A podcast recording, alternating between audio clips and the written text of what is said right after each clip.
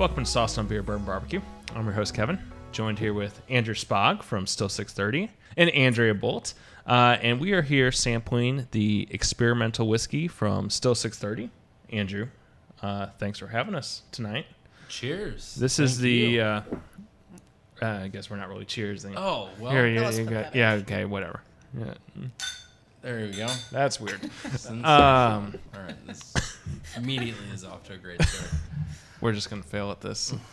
Normally, I have Roger here, like to make fun of me or something like that. Oh, well. you know. So this is the X27. Um, so it's the 27th one, third of this bourbon series. Is that correct? I think Correct. Yeah. This is the third of the quarter. So, Okay. Yeah, So- our bourbon quarter. Okay. So this has been aged for 17.5 months, uh, and it is a 80% corn, uh, 10% barley, and then 10% smoked malted barley. Yeah. Um, and then you were saying that the smokiness is what type of woods? Uh, it's mesquite, apple, and cherry. okay. Yeah. Okay. Uh, so uh, three of the different um, different smokes that we've released as hundred percents in the past. Um, we took small portions of those and uh, blended them into uh, this one. I think overall, this is probably my favorite nose. I mean, I got to sample this at First Friday night, and I think this is my favorite of all the bourbons that you did of this series. Um, I think it's surprisingly like caramely butterscotch on the nose. yeah, it's A little sweetness. Yeah, I agree. I really like this one. Uh, the smoke is there, but it's kind of like in the background. The corn really kind of shines through. Uh, I'm with you, uh, especially for this quarter of bourbon. Uh, this definitely is my favorite. I was super excited about this one. Um, yeah, I just think it's well developed. It's got a nice, uh, like Andrea said on the nose, it's got a little bit of that butterscotch character, but then just so much sweetness, a little bit of smokiness around the edges, which is what I'm looking for. I don't ever want anything to be too much smoke unless I'm drinking Lagavulin, but yeah. I think that some of them, like the the wheated one, when it had that chocolate uh, barley kind of taste in it, like that was like really like kind of overpowering, but it, it was good and like in a good way. But this doesn't have anything that's overpowering. Like everything is just blended so well with it. Um, I think that's what makes it so good. I mean, uh, reviews from First Friday were they pretty positive on this or? Uh, you know, I didn't really look through them yet. Um, there, uh, we have a guy that compiles them all and like gives us the ratings and whatever. Um, so I haven't really looked through them. Uh, I, from the feedback I got, uh, I would say probably eighty percent of the people that I talked to uh, said they loved it, but oddly, there was a, a like again maybe twenty percent that said that it was offensive to them and that it was too smoky. But I don't really get any smoke out of this one. I think, like I said, it's around the edges and it's very subtle. I don't think it's big and intense. I think that that uh, that corn really shines through everything. I think you've done a lot more smoky whiskeys than this. I mean, like there was a couple. Uh, I'm gonna take a random guess, like 24, 23 ish, somewhere in there,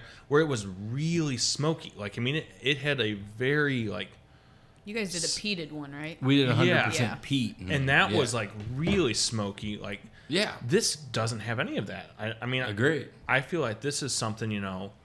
So maybe don't just come for one uh, Yeah. once a year. You know, Exactly. Come for all of them.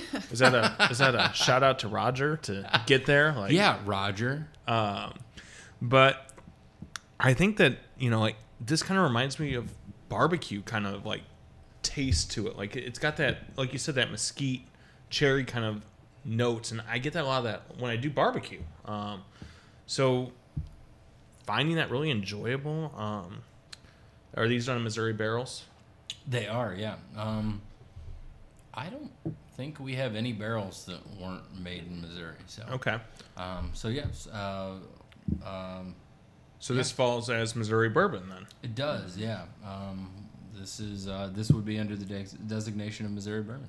So real quick, would you just hit on what makes a Missouri bourbon? Yeah, uh, so uh, the barrels have to be uh, from Missouri. Uh, the grain has to come from Missouri.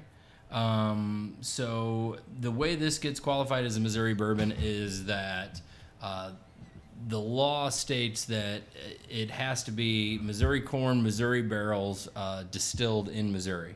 Uh, this one uh, is Missouri corn, but the barley and the it's just barley, right? Yes, yeah, just barley. Just the barley. So the barley isn't from Missouri. Um, that gets in underneath uh, the uh, the time uh, constraints. Since the corn and the barrels are, it's it's allowed to be considered Missouri bourbon. Going forward, my understanding is that all the grain must come from Missouri. Okay. Um, so uh, in the future, our Missouri bourbons will be 100% Missouri. That's grain. awesome. Yeah. I think that's really cool. Um, something really exciting for Missouri. Um, but yeah, I mean, the taste of this is incredible. I mean, it's so easy to drink. I don't feel like it's a hundred proof. I mean, I feel like It's very creamy. yeah. Um, Just coat your like palate really nicely. I think it's it's one of those ones that y'all do that could get me in some trouble um, because like I don't feel like I'm drinking, you know, a hundred proof bourbon. I feel like it's super easy. It's super light. You know, you could have it middle of the summer. Like I don't feel like it's overpowering, but like I could also drink this midwinter. You know, like it's got that versatility to it. It's a pretty nice midwinter night's dram. It is.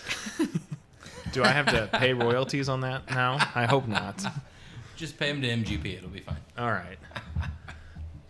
Um, I mean, I know for you, Andrew, it's probably a redo, right? Because I mean, you work at the distillery, so I don't know how you want to give it your rating or anything like that. Um, Oh geez, oh it's so subjective because there's so many different things that I like. I like about different spirits.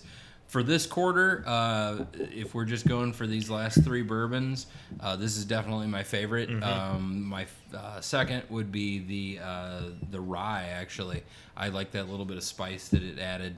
Um, the wheat was cool, but it was just a little too soft for me. I, I want something to stand up a little bit more in my hundred proof uh, bourbons, but. I really like this one, especially in this collection. Uh, I think the three pack is a really cool uh, way to see some different bourbons. And um, yeah, I love this one. And if you haven't tried it, you should try come buy it. some. Yeah. Andrea, what about you? Do you think? I mean, try and be as subjective as possible. Yeah, unlike me. Yes. Well, um, I wasn't really a fan of the wheat either. I don't know. There was something funky going on with it for me. Uh, it was a little, wasn't my favorite. Um, I'm a big fan of the like single malts though. So this is this one that we're trying right now is definitely right up my alley. Um, and it's different. I think it's something like approachable for people to try if they want to get into the smoky or kind of start getting into those American single malts because this is is very corn heavy. You can taste it in there. So if you like bourbon, this is definitely a good little like avenue. So yeah, I really like this one. Like you said, I'm I wasn't really a fan of the wheat. I don't know what was going on with it, but it was Yeah. my least favorite of the the bourbons. I think for me, I think this is my favorite of the bourbons as well. I think it just it's got the easiest drinkability. I think it's just it's the taste in it just stand out so well, and it's so enjoyable to drink. The the rye was really good. The wheat was really good too. I liked both of those, and I liked it. I guess for the the barley taste, you know, that smokiness that was in there. I felt like they had a lot more smokiness than this did, but I mean, I think overall, like, it's getting me interested in more of those smoky whiskeys, which for me, I'm not really a huge fan of. I think, like, I've had a few, like, of the American malts and all, things like that, and just, it wasn't that enjoyable to me, but I could really see, like, trying this now and then going back to try that a little bit more. Like, some of the Virginia uh, distilling company, they've got some very malty, like, American malt whiskeys and all that, and wasn't a huge fan of it, but I'd be much more willing to go try it again now that I've kind of had this baby step into it. So I think that it's a great bourbon that you guys have created. And I think uh, you and Dave have done a fantastic job down there, and uh, give you props for that. And I would highly recommend if you're in St. Louis, check you guys out. Um, for especially first Friday of the month, get some free whiskey. You know, all it takes is just a comment card, and you get a free pour of whiskey. Right. Yeah. Just come down, tell us what you think. That I mean, that's all we're asking. Have some have some free booze and give us your opinion. It's fantastic. I can't think of a better way to spend a Friday evening. So, thanks for uh, reviewing this with me, guys, and uh, we hope you uh, stay sauced on beer, bourbon, and barbecue.